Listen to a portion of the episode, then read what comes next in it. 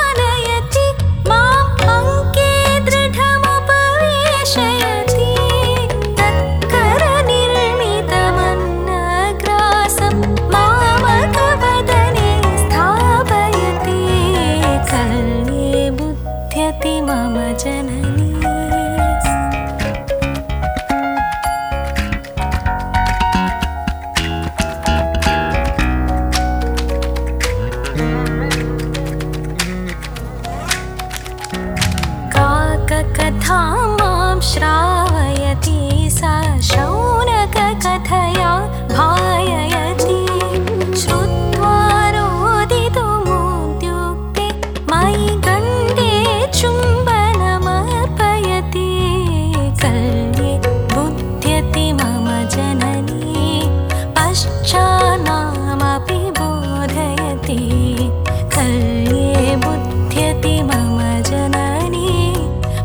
नामपि बोधयति उष्णजलेन प्लावयति नववसनं सा परिधारयति।